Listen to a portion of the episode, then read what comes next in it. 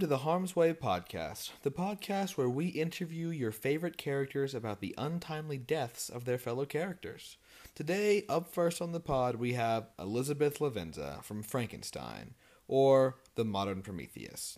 How are you doing today, Elizabeth? I'm doing well, thank you. So, Elizabeth, why don't we just jump right in? How well would you say you knew Mister Henry Clerval?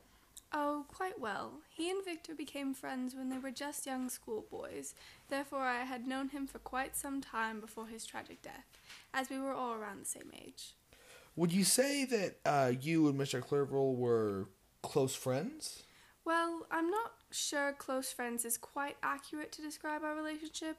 Ours was one of friendliness, but not quite closeness. He and Victor were close as brothers, and Victor and I were in love.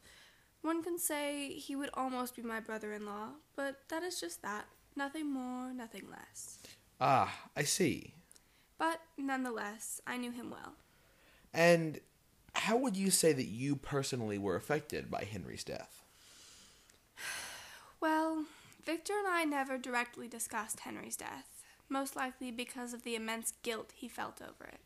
But it does sadden me deeply to know that someone with such pure intentions was put in such a situation. The creature's revenge was quite a nasty one. I couldn't agree more. The circumstances of his death were quite tragic. How do you feel that his death affected Victor? Oh, my poor Victor. He had been tormented by that wretched monster ever since its creation. But I do believe Henry's death was his breaking point. Of course, it was his own unfortunate, misguided actions that led him to this point, but it was a tragedy nonetheless. Oh, so do you believe that it was Victor's fault? Well, that is complicated. Do I think Victor ever intended to harm anyone with the creation of his monster? Absolutely not. Do I think he was indirectly responsible for the deaths of most everyone he knew? Unfortunately, yes.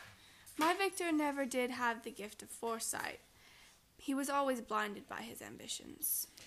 I'm so sorry. I'm sure this can't be an easy conclusion for you to come to. No, of course not. But one must be honest with oneself, if not anyone else. And the truth is that the monster's revenge affected more than just Victor. It swept all of us up, unfortunately. No, of course. I couldn't agree more. If you don't mind my asking, what do you mean by saying that Victor never did have the gift of uh, foresight, as you put it? Well, I think it's laid plain by the events of the novel. He always was so ambitious, but he never quite thought about the repercussions of his actions. It's almost ironic. They call our tale the Modern Prometheus, but he really was more like Epimetheus, wasn't he? Well, now that you point it out, I can't help but agree. Except, I suppose that it could be argued that he played both roles in a way. He did suffer the consequences of his actions eventually, much like Prometheus. Well, eventually. But I wouldn't say his friends and family had to suffer the wrath of that demon he unleashed upon the world before he could suffer any real consequences. Revenge is nasty like that. Wouldn't you agree? It does seem to be unfair that those who had no ties to the creature were caught up in Victor's mess. I found that the innocent are always forced to pay some sort of price. The hands of the monster were Henry, William, and I's. That is the natural cycle of things, unfortunately. Hmm, that is something to ponder. Well, thank you again, Elizabeth, for being on the show today. The listeners and, the listeners and I really do appreciate it. It's so nice to hear from the voice of someone so close to Victor, someone who cared for him so deeply. Of course. Thank you for having me. I only wish you could hear Henry's side as well. He truly was loyal and good to his core. Such a shame that he suffered the way that he did. Well, one thing's for certain. I am positive that he would have defended Victor until his dying breath if he could have. And that is without a doubt the flagship of a good friendship. We'll be back shortly with Miss Justine Moritz, but first, let's hear from the sponsor of today's episode. Today's sponsor of the Harmsway Podcast is the University of Ingolstadt. We're the best in the world.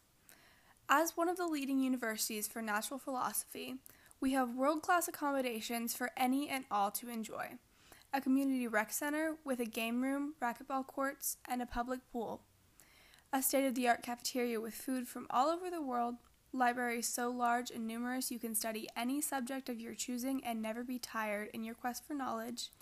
The University of Ingolstadt is the perfect place for you and for your friends. Come join us and learn.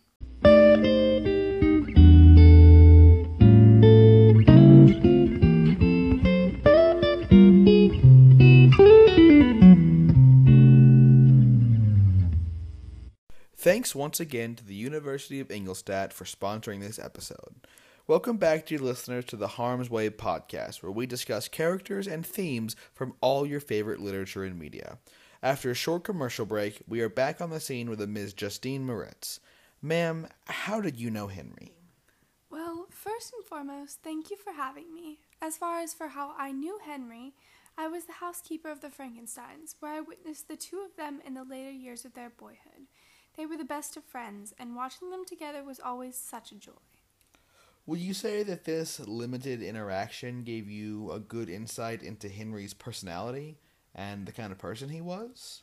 Well, I wouldn't call our relationship close by any means. He was simply someone who was around, around the same time that I was. However, due to the abuse I received from my own family, I always felt compelled to accept him no matter what. No one should ever suffer abuse and hate from one's own family the way I did. So do you think that the Frankensteins as a whole might have called him a family member? Well, I would say so, yes. Victor has said multiple times that they are like brothers. He was adored by the whole family. Victor's father thought he was a wonderful influence, and the rest of the family couldn't help but agree. After Henry's death, even Victor's father was devastated. How would you say that the death of Henry affected Victor and yourself? Well, Henry's death was a rather sad one, in my opinion, as he was far too young and his mind too brilliant to lose so prematurely. Permanent silence befell him before we could get out his most important words. Tragedy-stricken is the only way to properly explain the emotional state of Victor at the time of his death. Although I was never able to ask Victor who or what was responsible, I could tell Victor was taking the full weight of the guilt and responsibility. Do you think that Henry's death fed into Victor's already somewhat apparent isolationism, or even maybe helped the progress of his social decline?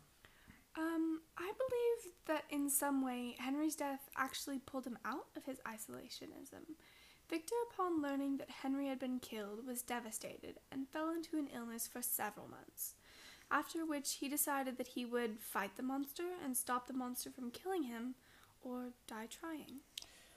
So, I know this is a hard question, but who would you say is to blame for the death? Victor or the monster? That is a question with layers. In the most base layer, obviously the monster, as he is the one who quite literally silenced Henry. However, in reality, Henry's death is a cause of Victor's misdeeds.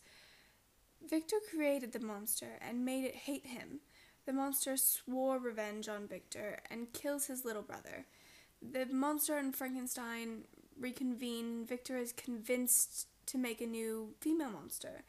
During this project, he realizes he can't, and the monster becomes enraged, for obvious reasons, which leads to a bigger thirst re- for revenge, which leads to Henry's death. Henry's death was a direct result of Victor making a monster and giving it a need for revenge. Henry's death truly is heartbreaking when considering all the things he could have accomplished in his life. I completely agree. Henry was finally able to see and achieve his dreams of studying and learning with his best friend. He had broken away from his father and the things in Geneva. His life would bring great accomplishments. His life was lost far too early, and his voice was silenced too young. I believe that it is a blessing that he presumably died not knowing that he was a victim of Victor's lack of foresight and lofty ambition. Henry died believing that his best friend was someone to be worshipped, as he always had. In some way, the relationship between Henry and Victor alludes somewhat to Epimetheus, uh, as Epimetheus gave all the good parts, all the good qualities to the animals, and that decision, that decision really came back to haunt him. Similarly, Victor gave his all to the creation of the creature, to make him perfect at the cost of his personal life and his own health. No doubt this tunnel vision on his creation damaged his friendship with Henry at least a little. Nonetheless, this lack of foresight caused Victor to create the, the very thing that would end Henry. Funny how that works out, huh? Henry truly did suffer only because of Victor. Henry will never know how bitter his death is and how much it hurt Victor, but also it was used as a catalyst to fix the problems and face the monster, so in some way, Henry's death, death was the best thing to happen to Victor. Indeed it was. Well, Miz Moritz, it seems we've run out of time on this week's podcast, so I'm afraid we'll have to sign off soon. My goodness, how time flies. Speaking of Henry and discussing him has brought me great joy. Thank you for your time and for allowing me this opportunity. Of course, Miz Moritz. Come back and visit with us again sometime, please. Well, dear listeners, knowledge seekers, and viewers, we're logging out for this week. We will see you next week to discuss Withering Heights. Have a good night.